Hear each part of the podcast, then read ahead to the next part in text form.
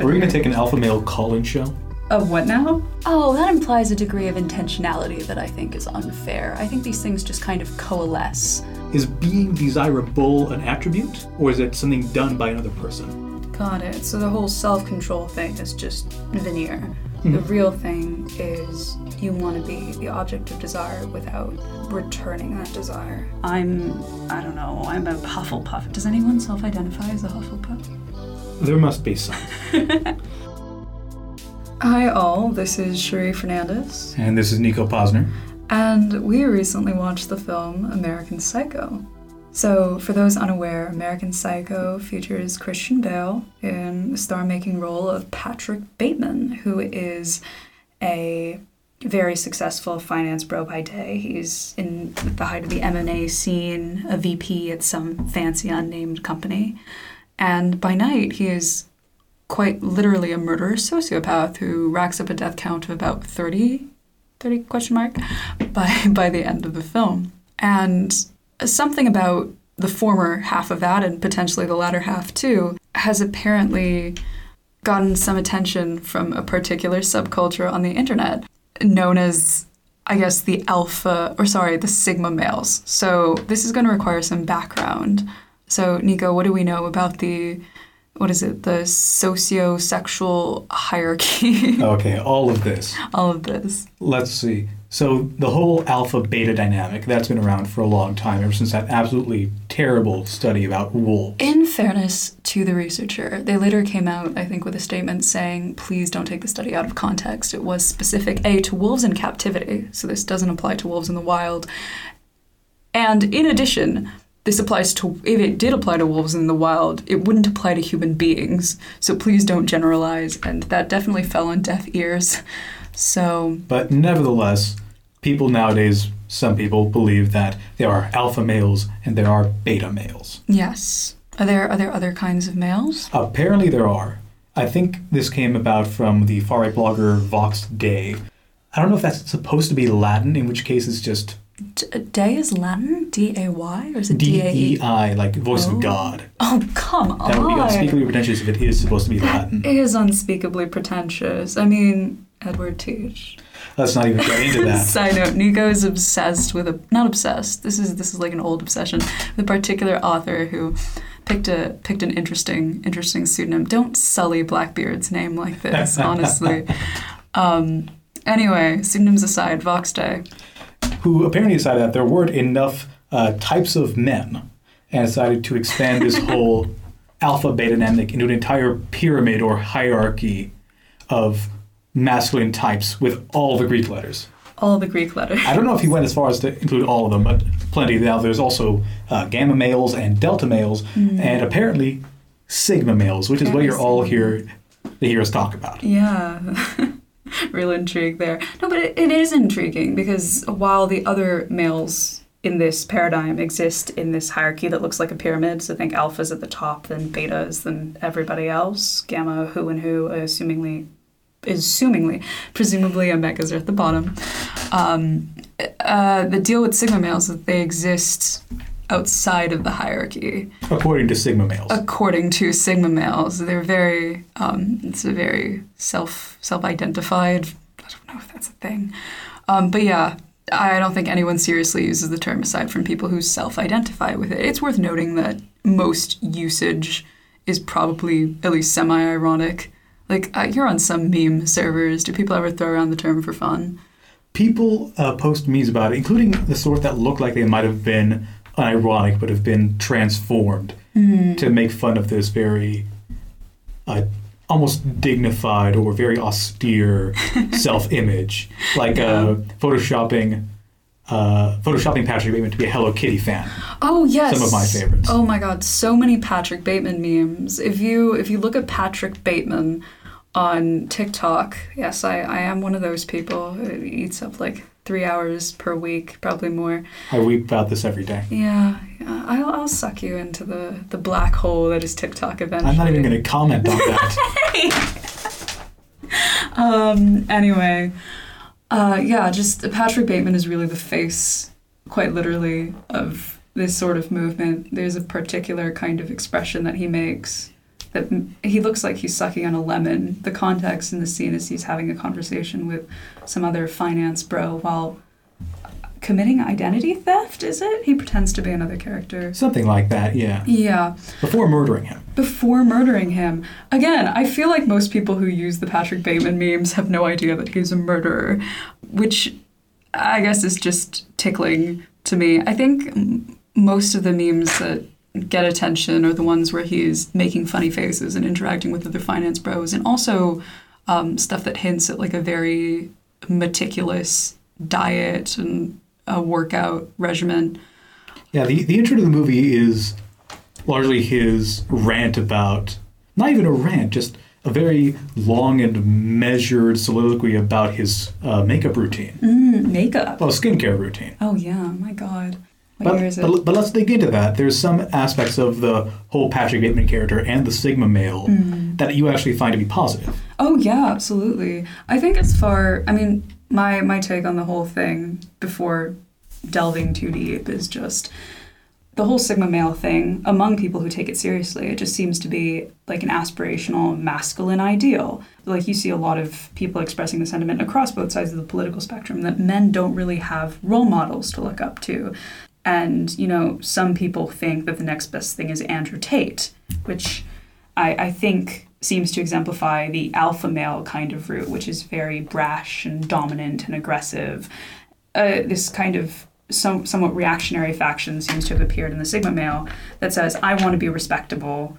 Of course, I want to date beautiful women and I want to have a good workout routine and I want to be financially successful. I want to be successful, but I don't want to play into brash, testosterone fueled tropes about being guys. And I think between the two as masculine ideals, or the traits associated with Sigma male, at least speaking as a woman, are better for me. I would rather I would rather work with a bunch of Sigma male types than with a bunch of alpha male types. So from a purely self-interested perspective, I think this is better than the alternative. In the, we conducted a, a little, uh, shoot, what's that really pretentious word for what you're doing?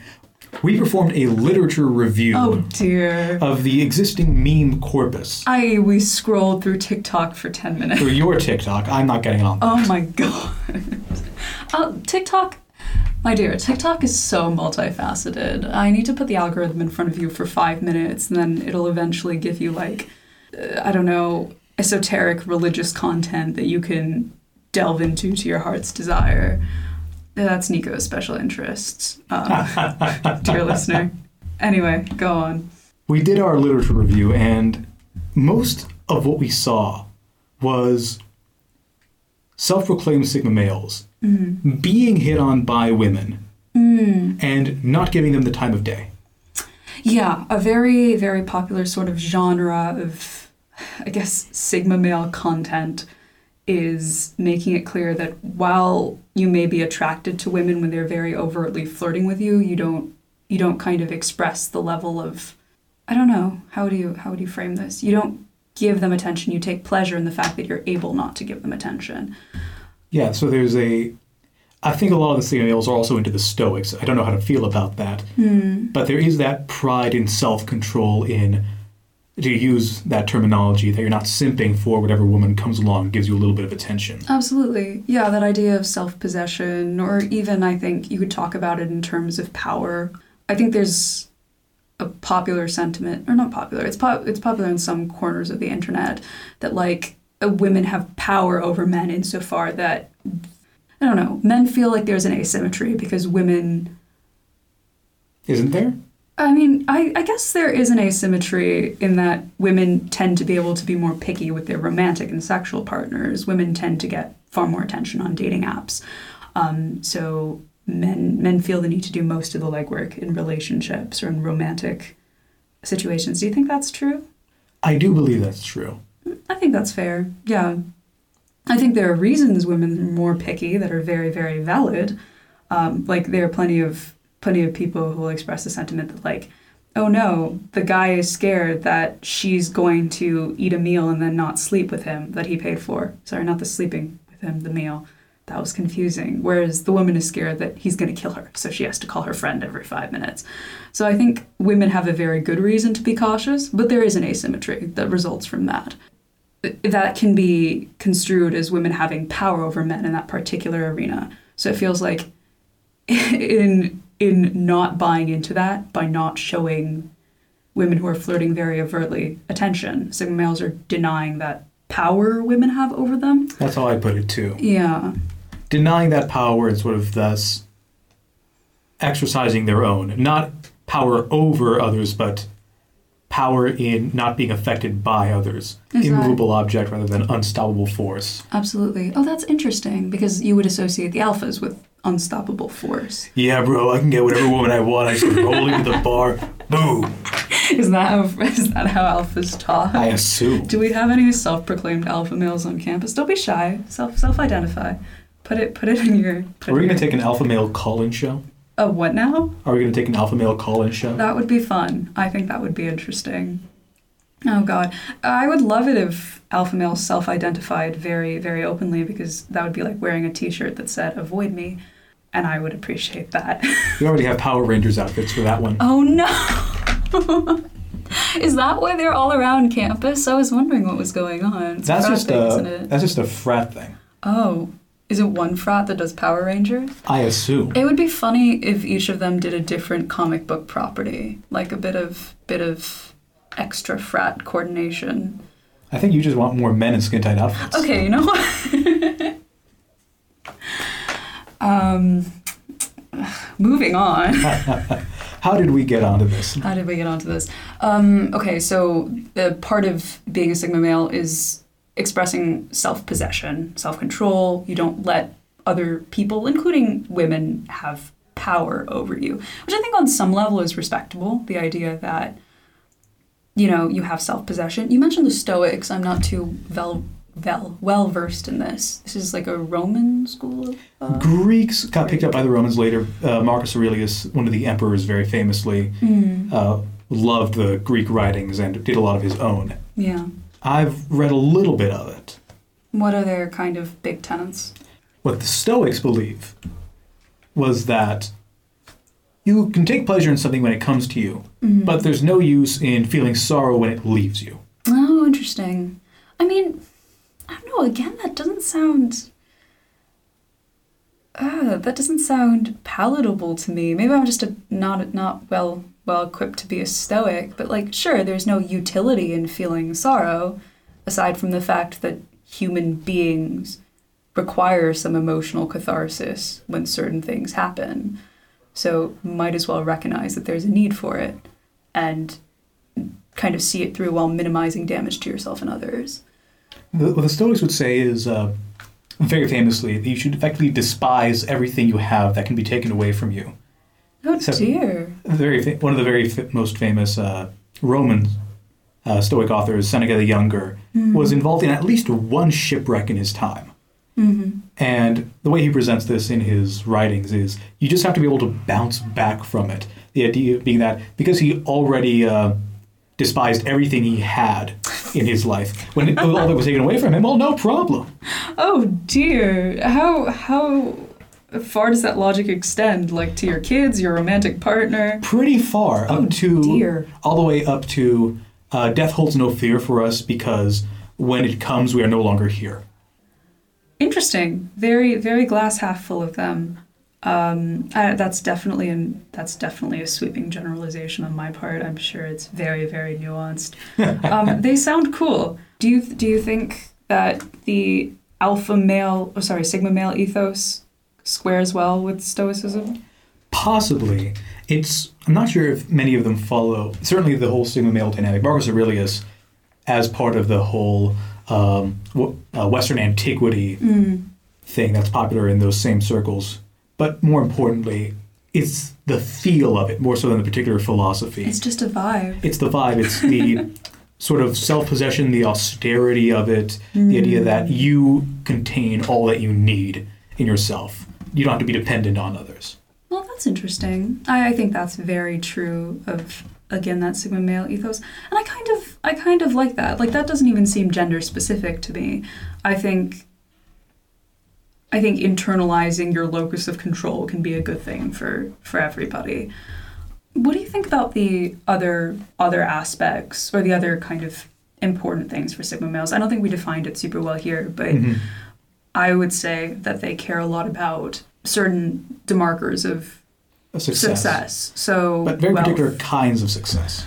Really, I, I can see wealth definitely. I can Definitely. see physique. Um, I can see, um, I guess, the caliber of the women that you sleep with. So The caliber of the women trying to sleep with you. Do they not? Do they not sleep with women? I think several of the uh, memes videos that we saw in our literature review were all about how you don't actually. I love how you insist on calling this a literature review. This is this is grade A UChicago pretentiousness right here. I love you. Go on. So it's about making money, but particularly, effectively, every Sigma male wants to be an M&A Wall Street broker. Hmm. I don't Oh, even know if that's a thing, if M&A people are Wall Street brokers, but that's does that in the mean that I could theoretically become a better Sigma male than the most active um, TikTok Sigma male person? very possible. Yeah, I just need to get a workout routine going. Yeah, get a workout routine going. Uh, a lot of women are hitting on you, but you're rejecting them. Oh, and you just need and of course you need to make a lot of money but very specifically it's making money in a way that is all about you and what you do it's the hustle culture not uh, join a company that pays really well and has really nice 401k Well, hustle culture, so it's tied up in that sentiment of like, oh, like being self owned in Mhm. how you work. So there's definitely a lot of romanticization of of being a um, what is it like um self employed is that is that the term being self-employed self-owned self owned being able to having more direction over your work and what you choose to do. I don't know if that's necessarily true of banking though, especially something like investment banking. That's that's not self-directed at all. well not investment banking but playing the stock market Playing the stock market. I mean which for, mind you most people what's the difference Yeah, exactly. That that's definitely part of it. I mean, at least the film um, with Patrick Bateman was very much a criticism of Wall Street yuppie culture. it doesn't show him doing any work ever. Yeah, I mean, M&A people don't actually do any work once you get important enough. No, don't, don't. I'm, I'm potentially going to be working in M&A, and most of the people I've spoken to seem amazing. So I'm sure they do do very important things. Um, but this film is very irreverent about about that. It's very much just this person is a finance person. And it spends more time talking about the opulence and status associated with that rather than any of the actual work associated with that job. Yeah. Uh, definitely, definitely then um, success through financial gain. I also think success in like, you know, sculpting your physique Hmm. very carefully. Would you say that's a thing with Sigma males? I can't figure out if workout, like workout it was muscle building cultures. it was definitely less emphasized in what we saw Yeah, it was. That was more about being like. There's like the intellectual bent to Mhm. it. Like, you don't have to be buff. You just need to be smart. Is that is that the vibe? something like that. Maybe it's also because the, again, the Sigma. We didn't actually cover this. That the Sigma males Mhm. are defining themselves in part outside this whole alpha beta dynamic, and being really buff is the quintessential alpha thing. Right, right. So, if if alpha males are okay, yeah, I, I guess that makes sense. So, workout culture isn't a sigma male thing. Not necessarily. I think it's definitely less emphasized. Okay, that makes sense. So the demarker of success then is financial It's success. primarily financial. Mm-hmm. It's financial and how many people want to sleep with you but can't. Right. And it's also uh, so then so being sexually desirable and being financially successful are true of both alphas and sigmas. I think where Well, hold up. They want it to be true. they want it to be true. I mean, yeah, they would. I mean, the sigma male is an ideal, not as a self descriptor, which is another thing, right? I I think we were talking about this earlier. Uh, but the idea that when people discuss being a sigma male, there isn't really consensus on whether this is an innate quality of some people, like your astrology, astrological sign, or your MBTI personality type, or if this is a sort of aspirational those are- thing. Uh, those are inherent. I mean, insofar as the people talking about them pretend that they are inherent, are they inherent? Is MBTI inherent, or can you change it? I'm pretty sure it can shift. It's just as far as personality tests go, it's pretty noisy. Oh well, yeah, of course. I mean, but if we approach all of this by buying into the idea that people Okay. talking about it are right, I am an, an INFJ. I actually think you're an INTP. I, don't actually know all of wanna them. I don't want to know. I think it's fun. I I honestly don't think there's anything wrong with personality tests. I feel like a lot of this, MBTI, astrology, Hogwarts houses if you're a millennial. Um, The scorn in her voice. uh, I don't have anything against millennials. I have something against Hogwarts. You don't like Harry Potter either. I was never that into it. Yeah. Um, but all of these things are just basically personality typologies. There's a way, it's they're just kind of easy, pre-packaged ways of defining yourself for yourself and for others. And you were saying that in what we were looking at, there's half of them were how to know if you are one, and the other half were how to become. Yeah, exactly. What do you make of that? I don't think it's that there isn't a consensus on which it is. I think the tension between these two views is an essential part of it. That you're always in a space between being and becoming. Oh. And that's kind of keeping you in suspension. It's keeping you in limbo. So you're always moving forward. You never get comfortable in I am a Sigma male. Therefore, you are constantly encouraged to show that you are a Sigma male. That is far more poetic than, than my um, understanding of the difference between the two. My thing is, it essentially just boils down to I mean, we have to, sorry, backing up a little bit, when you think about who on an online space is promoting the idea of being a Sigma male, these are all content creators. They all have an objective. The objective is views or potentially to sell something that you're sponsoring. So, like, if your objective as a content creator is to get views, then the best way to do that is to come online and tell people you are a Sigma male. You are valid. You are so cool for being the way you are. You don't have to change at all, man. Keep being you. I don't agree with that. I'd say that a far more effective way would be to tell people this is how you can become if you buy my. Exactly. So that's where the difference is. The content creators who are making money off of just affirming people are going to be saying Sigma males are an innate thing versus content creators who are trying to buy uh, or trying to promote some kind of, I don't know, protein powder or some It's kind always of protein powder. Wall weirdly. Street. Is it creatine all the time? A Kind lot of it is. Yeah, I wonder. Or supplements. We should we should rank the best protein powder by people who haven't been to the gym in three years. anyway, yeah, if your objective is to sell protein powder or a Wall Street prep course or a pickup artist guide, of course your angle is going to be a Sigma male is something you can aspire to be. So I, I don't like think it's that profound. It's just whatever message you're promoting is going to depend on your objectives as a content creator who makes a good fraction of their income off of being a social media personality. Yeah. Uh, though I feel like most of what we saw on TikTok, at least, wasn't people trying to sell things. It really was just. I think the bulk of it was just those videos of men expressing disinterest towards attractive girls who were Mm. flirting with them.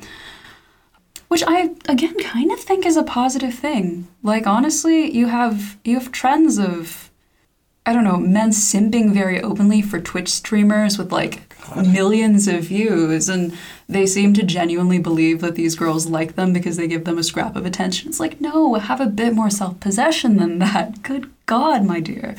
Um, so I'm I'm almost glad that that's part of what's coming into vogue. I don't know, but I'm not a guy. How how do you feel about all of this, Nico? What you're telling me is that you think it's a good thing if I show disdain towards other attractive women. Not just. I see what you're doing. Oh, really? I mean, it's it's not a it's not a negative. No, I think men should. If we go in from that angle of self possession, self control, and not letting kind of fleeting things have control over you, like the stoicism thing, I think that's something that a lot of people, men and women alike, can draw from. Especially that idea again of self possession. I feel like there's kind of a sort of I don't know, widespread sort of cultural determinism. I'm using big words. I don't know how to describe it. It's a vibe. Just What's, the what's the vibe? okay, just the idea that the average person believes that they are and they will forever be a product of their upbringing and certain aspects of their cultural and social identity. Do you see that at all? As far as I see it, mo- I was under the impression that the vast majority of people believed otherwise. Really? The of course the whole pick yourself up by your bootstraps thing, but this whole But that's not in vogue in our generation anymore. isn't I really don't think it is. hmm, Um, maybe maybe maybe. I try to live under a rock as best as possible. I, I've noticed. it's okay. Um, I don't know, maybe not. I, I just think I'm in favor of anything that empowers empowers quote unquote people to feel like they can make their own decisions. And I think for all its negatives, the whole Sigma male thing does a good job of that. And like, oh, okay. sorry, no, no, go. I was, I was monologuing. go ahead. You silly, you sly dog. I'm a little less bullish on this self-possession stuff. Yeah. Which, sure, internal locus of control, it's great, Yeah. but self-ownership, independence, yeah, it's implying not dependence. Mm. It's implying less interaction with others. And it, in our literature review, what we saw was, Mm. in addition to uh, some workout stuff, make lots of money in hustle, in hustle culture methods, uh, be attracted to women but don't sleep with them. The other big thing we saw is Sigma males either don't have friends or have very small, close circles of friends. I don't think there's anything wrong with having a small circle of friends. I mean, statistically, I think that's been shown to be the most effective in having emotional support and, I don't know, like long term stability than having a very dispersed, diffuse network of friends that you're not close with at all. I mean, ideally, you'd want both, but if you're deciding between the two, um, but having no friends at all, I agree, is definitely a concern. And that's it was that was definitely some of the material that we saw. A notion that the Sigma male has everything he needs for himself, so he doesn't need to have friends. And that aligns with the Stoics? I don't think it does. I think this is going to be where I'm getting a bit off the deep end. So Okay. reel me back in. but this aversion to dependence, Mm-hmm. I think, is where we see the marks of the Sigma male. Okay, got it. Aversion to dependence. I can see that. So we can go back to the whole sociosexual hierarchy business. The Sigma male conceives of himself as an alpha male, but without various unpleasant qualities, without the misogyny, without this sort of a frat bro, uh, frat bro culture or frat bro tone, Mm-hmm. but also one who is not extroverted. Okay, yes. So the Sigma male is in part the alpha male, but for introverts. Right. Yeah, I think it's it's kind of like a you too can be successful without changing the way in which you interact with people. You don't have to be so assertive and dominant in social situations, but you can still be successful. But at the same time, it is rejecting the notion that the Sigma has to be dependent on other people, really has to deal with other people to begin with. Mm, yeah, I, I see that. It's very solitary, which. Hmm. I don't know. I guess there are pros and cons there. Do you think it's that? Do you think it's that market? Like, is there really an ethos of don't have any friends? I thought it was specifically don't let your romantic partner have too much power over you. That was part of it. I think it was some of what we saw wasn't saying you don't have any friends. It's uh, it's okay that you don't have friends. Hmm.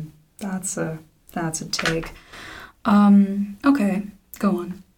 So in addition, if we kind of look at the things that make a Sigma successful, Yeah. what we've outlined so far, uh, making lots of money, sure, Mm-hmm. in a way that doesn't imply you have dependence on other people. You're not employed by anyone who could fire you.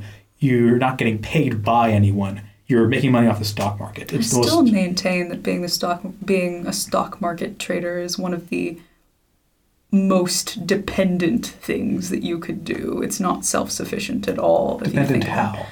I mean, you're making money off of a bunch of other people who are actually making money. I mean, you're being very smart about it. It's laudable, but it's not independent. If you're independent, you're on a farm or in a trailer, I don't know, milking your own goats and tilling your own land. which is fine. I don't think either of those things are better than the other on any moral level. But if we're talking about independence, the more independent one is the latter. Hmm. I'm, I'm not sure about that. I was, I was going to say that the sole, uh, not being a stockbroker, but making money off the stock market, that's sort of most, the most atomized way to make money. Oh, in, in terms of like day to day interaction with others, Yeah. there's basically none. Yeah, you don't sure. have to. You have to look. You don't have to look at anyone. You don't have to face up to anyone. If you're a farmer, you actually have to. You know, be dependent upon the land. You have to deal with the land. That's kind of like dealing with a person in, in some fashion. The stock market isn't. I'm, yeah, you're still ultimately reliant on a bunch of other corporate entities that are all made up of people. but not on any particular one. It's all diffused. Oh, okay, I okay, I, I'm gonna let you keep going because I see your point. I, I okay, go on. So we can start to conceive of this impulse away from dependence, particularly on any particular person, particular thing. It's okay to be you know, skimming off the top of w- the world economic uh, activity, so long as there's no other person with a face you can look at and say, "Wow, I'm dependent on you." Mm, okay, I see that. And so that's one aspect, the, the money making. The rejection of romantic interest is another. But there's a kind of a twist to this. Mm-hmm. It's always, I am not dependent on anyone else for, I don't know, for romantic feeling, for relationships, for sex, etc. Mm-hmm. But they still want me. Do they want them? Do That's the fantasy. Is the fantasy they want me, or the fantasy I don't care if they want me or not? I think we have to read this literally mm. from what we saw in our literature review, mm-hmm. which was Sorry. No, it's okay. But what we saw in our literature review was if we just take this very literally, mm-hmm. they want me and I'm not returning it. Okay, got it. I think that does play into less so. This is less about self control and more about power than they want me. I'm choosing not to return it. Is I have power over them. Sure. Mm-hmm. I'm assuming you're adding another layer to this. I'm going to see if I can. I'm not sure if I am able to. I think it's about deprivation. I can see that working into the power angle. Like if I have the power to deprive you of something you want, then Sure. I have power over you. But I, I see that we're fixating more on deprivation specifically. That's just the direction I go into. The, we could we could turn this into a couple different directions. On the one hand, it could be my depriving you of me mm-hmm. is a demonstration of my power, and what I want is power. Yes. Or it could be, I have the power to deprive you of myself. That may be the only power I have. But if it's how I can deprive you, here we go. That's very feminine. Feminine. Feminine in the sense that, uh, like, this is in no way meant to be like, oh, women like having power over men and. blah. What would Beauvoir say? What, exactly. See, that's what I'm thinking a little bit. Um, They get a bracelet uh, WWBD. I want I want a calendar of Beauvoir quotes. I think that would be fun. Um, she's so iconic. we we stand. Anyway, I I kind of see that in I guess like hist- sorry, give me a second to develop this. So like historically, the idea was that women didn't have any economic power. They had very little social power, but they do have power in one sphere, and that is, you know, I mean, it's the oldest profession. We have something that you guys want, um, and we can leverage that a lot.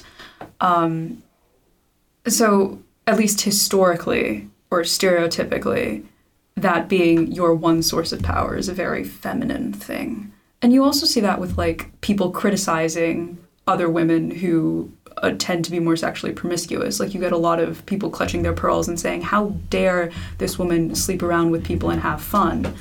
Um, and part of that is motivated, like the part of the moral outrage is motivated by, you know, of course we want to enjoy sexual relationships, but we're deliberately not doing that because we want to cut off this resource on some level because cutting off this resource is a source of power. Do you kind of see what I'm getting at? I kind of see what you're getting at. like if if we're both girls and you sleep around and I'm like an old biddy clutching my pearls, I might be like, um, like, you know, we both want to have sexual relationships with people we're interested in, but I'm deliberately not doing that because I want to have power over like the guys in my life. We can mm-hmm. make this a binary men and women for the purposes of this discussion.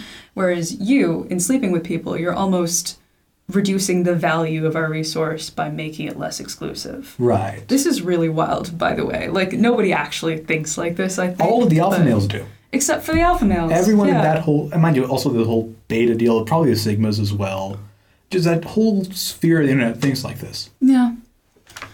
So it's it's probably less true of like it's less true insofar it's as it's not something that women are consciously thinking about, I would imagine, or at least very few are. But I think it can be construed that way. So when I say it's a feminine impulse, I mean the idea of your main source of power over another person being your ability to withhold sexual relations. In that sense, it's kind of feminine. I think we can also reinforce this with something else this business of being desired instead of desiring. Hmm. Okay. So that's all wrapped up in desire. No, it's wrapped up in being desired rather than desiring. But do Sigma males not desire? I mean, if I didn't desire an attractive person, why would I, like, invest the emotional energy in pursuing them or allowing them to pursue me? Why didn't I just? Why wouldn't I just shut down that avenue? I see the ghost of Freud creeping up over your shoulder Uh here. oh. So here's, of course, that's the whole business. These are this is all content made presumably by sigma males or self-identified sigma males, if there's a difference, for other people in a similar community. Right. And all of these show sigma males being desired, but not openly desiring, or at least the things they desire are things like money. Hold on. I thought our interpretation was that they do desire these attractive women, which is why that why them not engaging with them is an expression of self-control. Well, that's I think one level of it. Okay. The other level is this sigma male media mm-hmm. shows sigma males being desired, but not desiring. So Okay. self identified Sigma males who see that, who do desire such women, can imagine themselves in the opposite place of being desired by them but not returning it. Not act. I still think there's a like there's a separation between experiencing desire and acting on your desire. Hmm. Desire versus pursuing. Because again, I would say that in those videos, the whole point is that the attractive woman flirting with the Sigma male is desirable. He desires her. Is desirable, is that an attribute? Sorry? Is being desirable an attribute? Or is it something done by another person? That's interesting. You're sidetracking me here. I might be. Yeah. Um, I think there are some, I mean, now we're just on aesthetics and beauty. I think by social consensus, there's some people who, or some things really, that are desirable. Um, but it is ultimately a reflection of how people at large perceive said person or thing.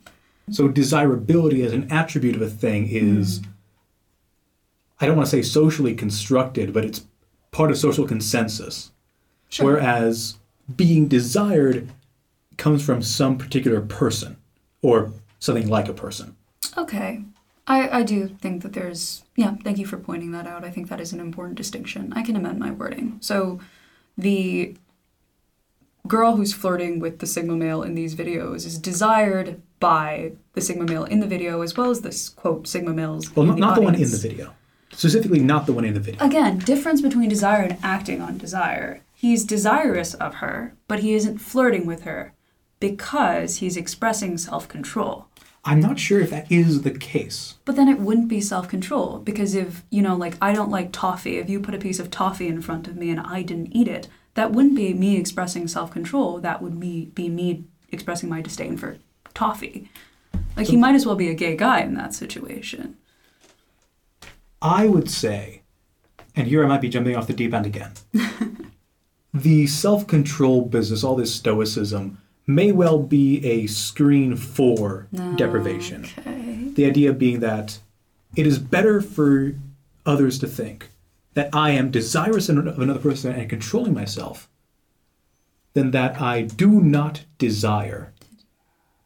Okay. Rather that than, I, than that I do not desire, but want to be desired. It is Okay. better to be thought of, it is far better to be thought of as a person who has self control than be thought of as a person who is passive.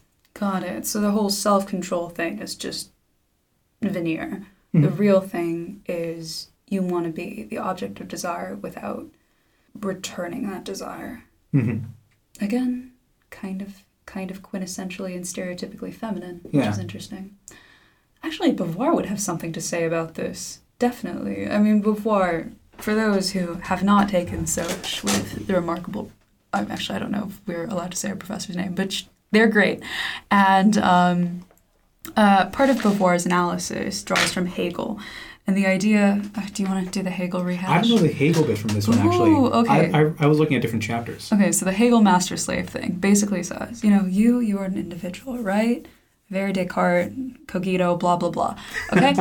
you are a subject. You interact with the world. Uh-huh. But my understanding is that Hegel suggests that the idea that you can interact with the world in your head is kind of mutually exclusive with the idea that I too am a subject who can interact with the world. So, in order to reinforce your status as a subject, you need to make me an object. And we're all going around doing that, treating other people like objects in order to be able to conceive of ourselves as subjects. Of course, subjects are people with agency. Basically, the, the kind of phrase is subjects act, objects are acted upon. Gotcha. And like uh, today, we'll look at that. Some like I think most people look at that and be like, well, that seems kind of antithetical to the idea of theory of mind, which most people develop at the age of three. But also, this is Hegel, so he must have had a point, right? Very fancy, smart dude.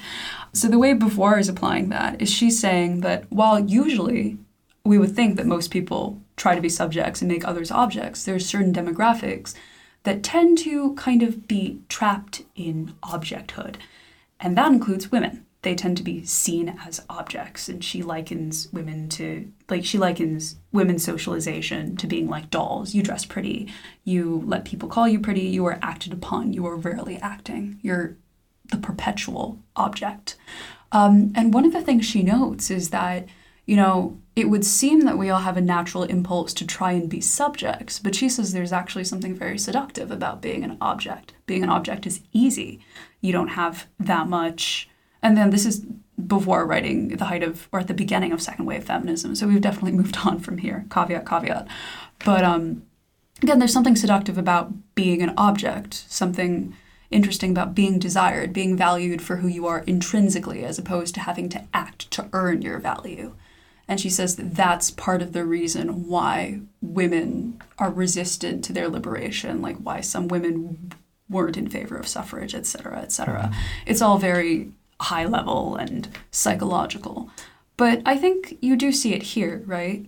Do you, do you see how that connects? I can see the that. idea that people are self identifying as objects, as people who are um, the objects of attraction, but don't express attra- attraction or act on attraction to other people. So that's an, actually an interesting position because on the one hand, you can see this as putting yourself into the position of object, being desired, of course. But on the other hand, it's also emphasizing yourself as a subject who, as a subject by inaction. I am asserting myself by not acting on a desire, supposedly. Right. Uh, now again, we're on the supposed level of self control versus what we posit as the actual level of um, being attractive to people. I don't know which one of those is real. Yeah. I don't know if they, maybe they just alternate like a crazy Matryoshka doll. or maybe it depends on who you are. I mean, we're, we've kind of been treating this like a very, like this, as a sort of cohesive social movement. But the truth is, you know, the vast majority of people using the term are using it ironically. And a lot of people who actually do buy into the idea are very impressionable young men who kind of just see Patrick Bateman make funny, cool face and think funny, cool face. They're probably not thinking about being an object versus being a subject. Well, no one thinks in those terms unless you're a philosopher. Mm-hmm. But we have to consider that these are the ways people act, even if they don't think consciously about them. That's fair. That's fair. I was being too dismissive there.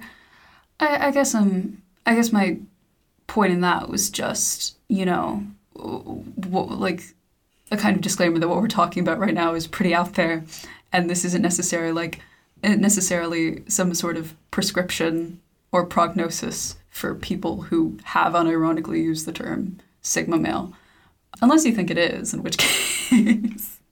I might just say that it is just for the flame war. Oh dear. I I have sympathy for the impulse to identify as a sigma male. I don't know about you, but I know a lot of people who were on Tumblr in like 2010. I was not because my mom wouldn't let me have social media, but I was basically part of that um. I think your mother's a hero for that. you can you can let her know. I think she'd appreciate that. But yeah, I think there's there was that and still is kind of a push to find an identity, and a prepackaged one is often very easy. Something like being an INTP or a I don't know what the Enneagram types are. What are they? Like I've only vaguely heard of this actually. I thought they were like combinatorics because it's always expressed as like N, sorry, like a 9N3. And I was like, oh, nine choose 3? I, I don't know. Um, but yeah, it's it's just like you see a lot of people on social media who just need a few things to denote their personality in their bio. And the easiest way to do that is say, well, I'm a Scorpio or I'm, I don't know, I'm a Hufflepuff. Does anyone self identify as a Hufflepuff? There must be some. I actually want to clearly shout out here uh, Professor Ada Palmer's uh, book series, Terra Ignota. I think the most recent one came out not long ago. The first one is uh, Too Like the Lightning. There's actually in that series a whole, I don't know if it ever gets fleshed out, an entire Enneagram-ish or MBTI style categorization of human personality types, Oh which is just really funky. I do love different different personality typologies. That sounds like fun. You need to send this to me. I do. I should after you're done reading Dune, Too Like the Lightning. So much. I have I have a signed reading for dating this man, guys. University of Chicago culture. No, I'm liking Dune actually. Everything's very hard to pronounce though. Been trying to read it aloud and it's just not working. My roommates probably think I'm having a seizure in there. It's it's fine. um, But yeah, it's good. Uh, Professor Palmer works in the Ren- Renaissance History Department. My- A couple of people I know are taking her class right now. she's the papal. Yeah, the papal election role play class. That sounds really cool. They have. Jo Walton working on their Discord server. I can't believe you get course credit for LARPing. That's not fair. Only at UChicago. Oh God. Okay. I, I kind of want to take this now. Is it being Next year? offered next year? You you wanna you wanna do Definitely. this? Let's let's be let's be popes. Let's be popes. Let's be popes. I think we have to be cardinals first. Cardinals. So many so many tiers of funny hats. Don't you think? oh my God. My mom's gonna call this sacrilege. It's okay. um. Anyway, to close out, any concluding thoughts about all of this? What were we just getting onto here? A bit about identity. Yeah. If you can't build your own, uh, store bought does fine. store bought. I like to think of it as pre-packaged. Pre-packaged. Yeah, it's like it's like buying the S and P instead of handpicking your stocks. But it has to be made somewhere if it's prepackaged. To be, that's a good point. I mean, I guess there. I mean, you can just go to Jung and whoever made who. I think it was a mother-daughter duo. Myers Briggs. Myers Briggs, yeah. Um, I mean, psychologists have that covered, and But the psychologists aren't the ones making uh, these, aside from MBTI, they're not making these prepackaged identities. They're being, and here we have to use the terminology, they're being produced. Oh, that implies a degree of intentionality that I think is unfair. I think these things just kind of coalesce. I don't like I don't like that picture of like an Illuminati kind of factory somewhere churning out identities. For, And this one Wait! shall be a furry. Wait, oh my god. Wait, no, it's true though. The idea of like no, never mind. Like I don't know if you've noticed, but on Spotify, for example, they've started pre-creating playlists that have names of specific internet identities that they don't know anything about, by the way. Like some are villain era, some are royal core, some are goth core. And it's like, it's fine. These are all just aesthetic groups and they all have mood music associated with them. But it's specifically taking on a tone of identity. It's not, you know, I'm feeling blue. It's I'm a goth girl. I'm a Fleabag. I'm, I'm in my Fleabag era. I'm blah, blah, blah. And now we're talking about girls, but I think the idea of identity seeking definitely transcends gender. Actually, maybe gender is part of it in, in a very Yeah. real way. Mm, mm, I think a lot of people have made the case that this whole alpha, beta, gamma, delta, sigma business is neo genders for right issuing men.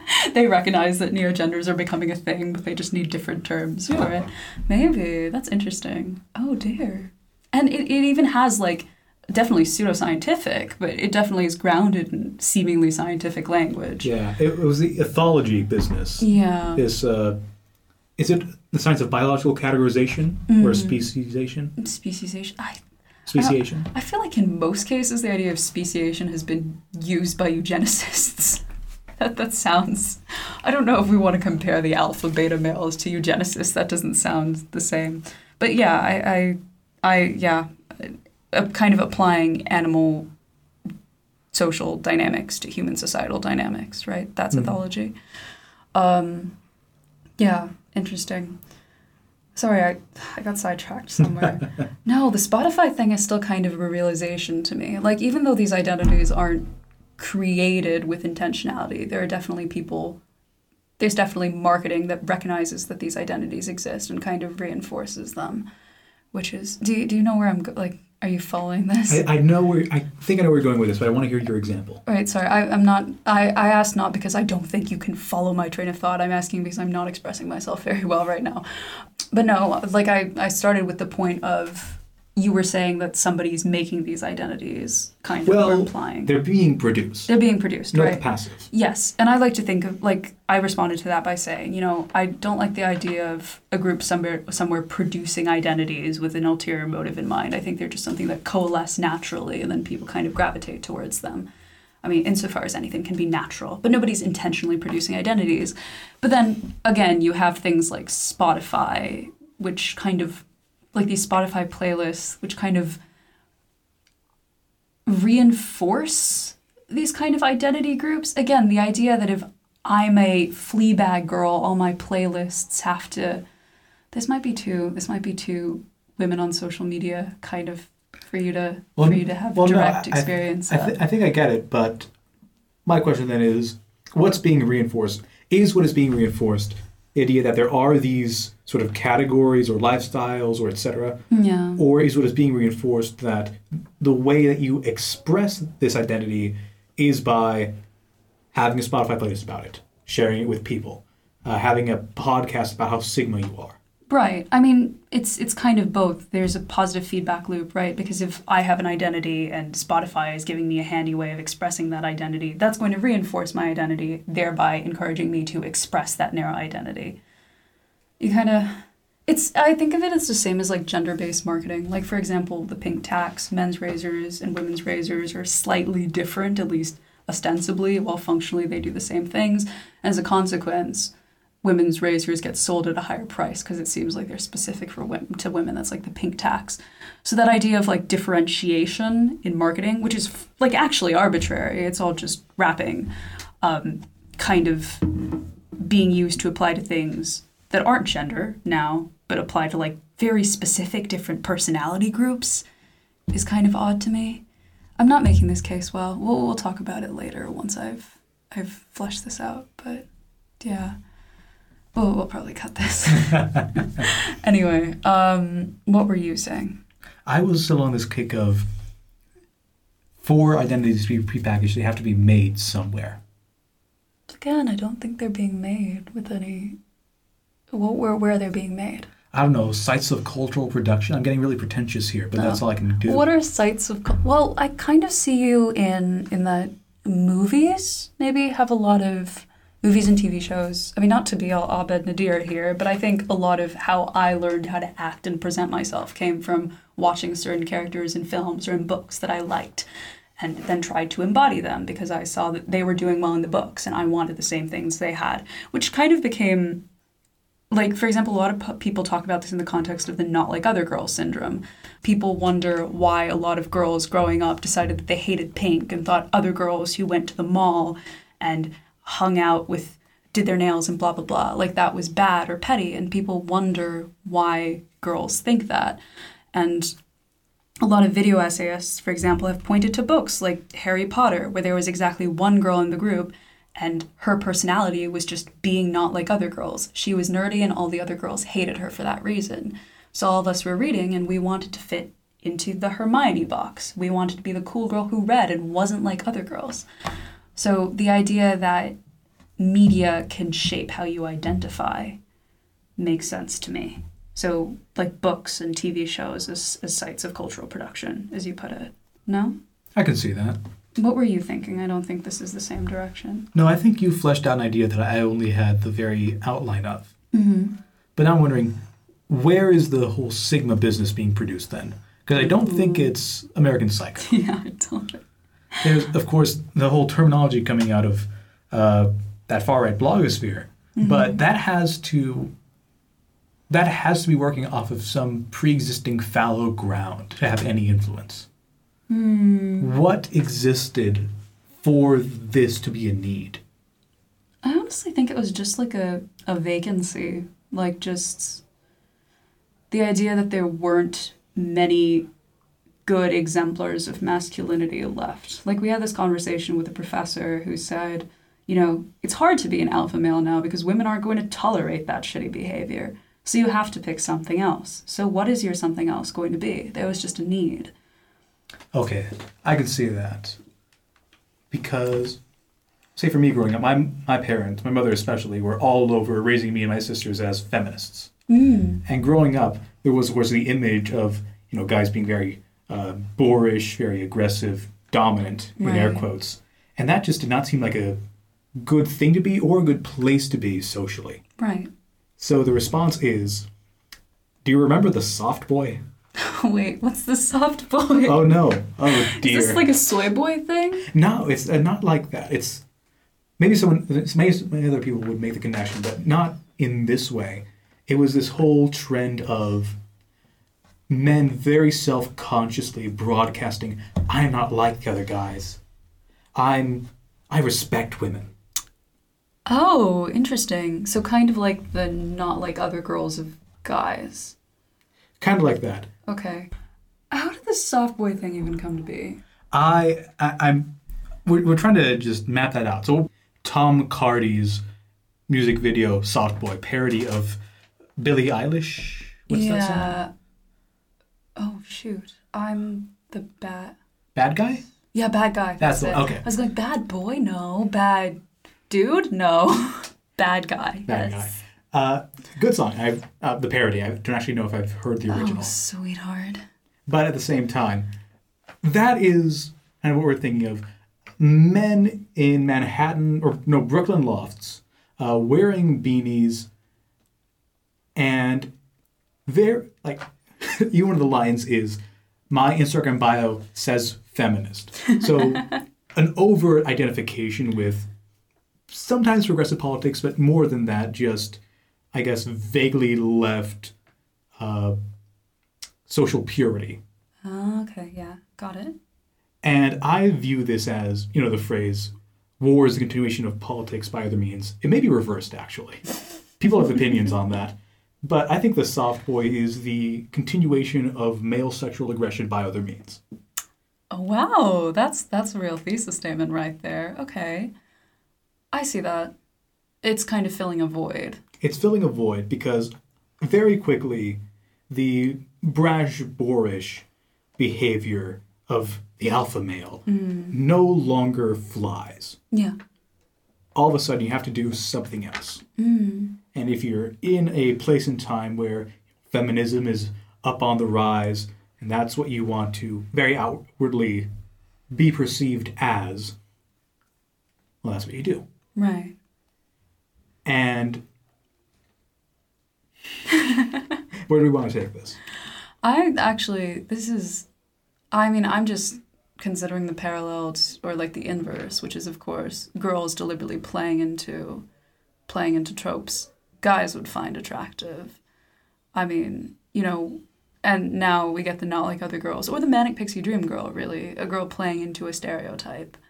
Um, which is what like a soy boy is doing, right? Deliberately playing into like the, a feminist narrative or like a feminist The political feminist. position. Yeah, without actually probably having much understanding of that that um, political position. Yeah, I think that definitely. I mean, if we say that the sigma male is the same, it's men deliberately playing into a trope f- for the express purpose of dating or surviving socially. That's kind of funny because if you're playing into a trope in order to attract women, but a large part of that trope is not being attracted to women, there's like a weirdness going on. I don't think this is pri. Again, we were talking about this. I don't think this is primarily about dating. Mm. Even the soy boy is not primarily about dating because the Oh, video implied no. that it is. well, that that the soy boy is a derogatory. Oh, okay, got it. Soft boy, I think, for a short time was used was used more or less unironically Oh, really? before that fell out of favor. Interesting. I was I was out of the internet scene during this period. Very sheltered. I, I don't know if I've ever heard it. I don't know if I actually heard that until a few years ago. Mm-hmm. But it describes a vibe from the time, which was where I was for a little while. This very self-conscious. I'm not like the other boys. I respect women, which very quickly metamorphoses into I'm respectful of women. So why aren't I getting dates? Uh oh. We know where that ends. Uh oh. Luckily, some of us managed to escape that. Yeah. How how did you escape it? How did I escape it? Because you definitely didn't go the Sigma male route. Are you just like the hipster intellectual? I That's think that might have been it. It's working for you. Don't have a beanie though. You have a beanie. I do. I you have a beanie. You have a winter hat beanie. Well, sure, but that's a winter beanie. Now I'm gonna. Is there a difference between? See, this is the hipster. There's a difference between beanies. Look, there's people who wear beanies because my ears are cold, and there's people who wear beanies because it's a fashion Oh, statement. your your your beanie is not like the other boys' beanies, is it now, Nico? I don't need this. I'm gonna buy you a beanie next next holiday. You're gonna open it and you're gonna groan. It's gonna be great. Oh dear God. Okay, so then a, a sigma male is, or like the sigma male identity is just like something people have to grab onto for purchase because it's hard to find an identity that kind of slots into whatever else is happening socially. I don't think so. There's a profusion of identities. There's more identities than you could shake a stick at. For men, I see a lot for girls. I don't see that many for men. And I don't think that's because men are fundamentally like less inclined to find an uber specific identity. I if you believe the else. higher male variability hypothesis, then men would need more. Really? Wait, what is that? The greater male variability hypothesis is just the idea that, uh, mind this is heavily contested. Yeah, I'm sure. The idea that men are more are more heavily represented at the high ends of lots of things, but also at the low ends. Lots more men in high-paying jobs, lots more men in prison. And the idea being that for any given biological trait, that particularly psychological traits that you want to measure, there's not much difference in mean between men and women, Mm, but more variability. more variability in men. Is that true of everything? The hypothesis would claim this, or at least would claim it for a lot of things. It's commonly claimed for IQ, actually. Hmm. And I think the data bears this out, but I haven't checked. The most obvious counterexample to me seems to be like gender presentation. Like, for example, women tend to wear pants or skirts or whatever hell under the sun, which is Mhm. great. Keep wearing cool things. I mean, I don't understand fashion, but everyone looks gorgeous and it's great. Um, men, less so. Like- All men dress the same. Yeah, there seems to be more uniformity in how men choose to present themselves. How men choose to present themselves. I mean, yeah, I mean, your choices are definitely the result of various social influences, but I think women definitely tend to present with more variance in personality. Or maybe that's just my perspective as another girl who probably I- knows more girls than guys. I mean, the language using the language of statistics we're using here implies that how a given person, men, choose to uh, ex- not express themselves, but choose to dress or outwardly show themselves is something that's drawing from a distribution is uh, independent each time. I don't think that's true at all. I think that the model we should be looking at is for men. The there are a relatively smaller number of categories, boxes for expression in that way. Yeah, exactly. Now, I don't know if we could even relate this to the male variability hypothesis, even if it is true. Well, I mean, I'm I'm on the same page in that, like, we were specifically talking about identity, mm-hmm. right? So my observation is just I don't think the male variability hypothesis applies here because just this is mostly anecdotal. Yeah. But like from my what 20 years of personal experience, it seems like women have more variability in how they present themselves. Um, Imagine putting that on a resume. 20 years experience. 20 years experience living So much oxygen inhaled. We're doing great. Have I earned my oxygen? Probably not. Oh God, that's heavy. that's heavy. We were just saying before. Honestly, do do all of us really really do enough good for the world that the amount of oxygen resources we waste evens out? Oh dear. She's getting existential on us, boys. That's really sad. Okay, anyway, go on. we were just getting onto the notion that there's fewer, I guess, forms of identity expression for men than there are for women. Yeah. Whether or not we might expect more for one or the other. I mean, I, I think the twist in language is interesting because, like, at least I think I was wrong here, but I framed it as men are less inclined to present differently, whereas you're framing it as there are fewer ways men can present differently. Like, I'm putting the locus on, or I'm putting the, what is it? The, um, what's the word? The The onus, The not onus. locus. Similar, but yeah. Anyway, I'm putting the onus on guys to present differently. Like, theoretically, if you wanted to wear a skirt tomorrow, you could, theoretically. but there's a reason you don't. There's a reason I don't. Of course, at a party, all the women dress differently or try to dress differently. All the men wear the same thing. Yes. We'd have to I have to do a whole podcast on why that is. That's entirely outside of our scope. But this notion of there's a profusion of identities, but not for men. Mm-hmm. Except for the alpha, beta, sigma thing. Alpha, beta, sigma. And also MBTI, I would say. I Hmm. think that's also something men tend to seize on. I've seen far more INTJ bios among men than among women. Hmm. And also IQ to some extent. Oh like, God, This is that? one, like this isn't typology, but you see a lot of people define themselves by their IQ. It's like two people will be having a like an argument on a Reddit thread, and like one person will be like, "I have an IQ of 157, so you should listen to me." I got to do an evil laugh. It was great. oh, let's have your evil laugh. Terrifying. Also, I pity the editor. Where were we? Identities and the profusion thereof. okay. Um, We might just do a whole different podcast on this. whole different podcast on Yeah. identity. That would be interesting, actually. I can think about it from different dimensions. That'd be fun. Okay, wait, to round this one off, I guess. I don't know. I think my final thoughts are I think a lot of what Sigma males are doing, regardless of whether it's motivated by deprivation or self possession or objectification, is just searching for an identity. And this is one that a lot of people know and recognize. And that can be good if maybe on some level, I guess, lazy. Um, so I have a lot of sympathy for that. I think everyone who's into MBTI or astrology or a host of other things is looking for something similar. Um, and I would encourage people who identify with those things, myself included, to try and find an identity or try and think about how you would define yourself beyond those labels. What about you, Nico? No? I don't know if I have a response to that. Don't have a response. I may have to think about it over dinner. Okay, dinner then.